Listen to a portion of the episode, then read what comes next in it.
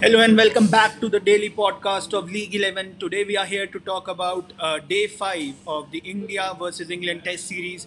India and England are really playing a seesaw game right now because uh, both the teams have looked good, both the teams have looked vulnerable, but they uh, both the teams eventually have capitalized on their mistakes.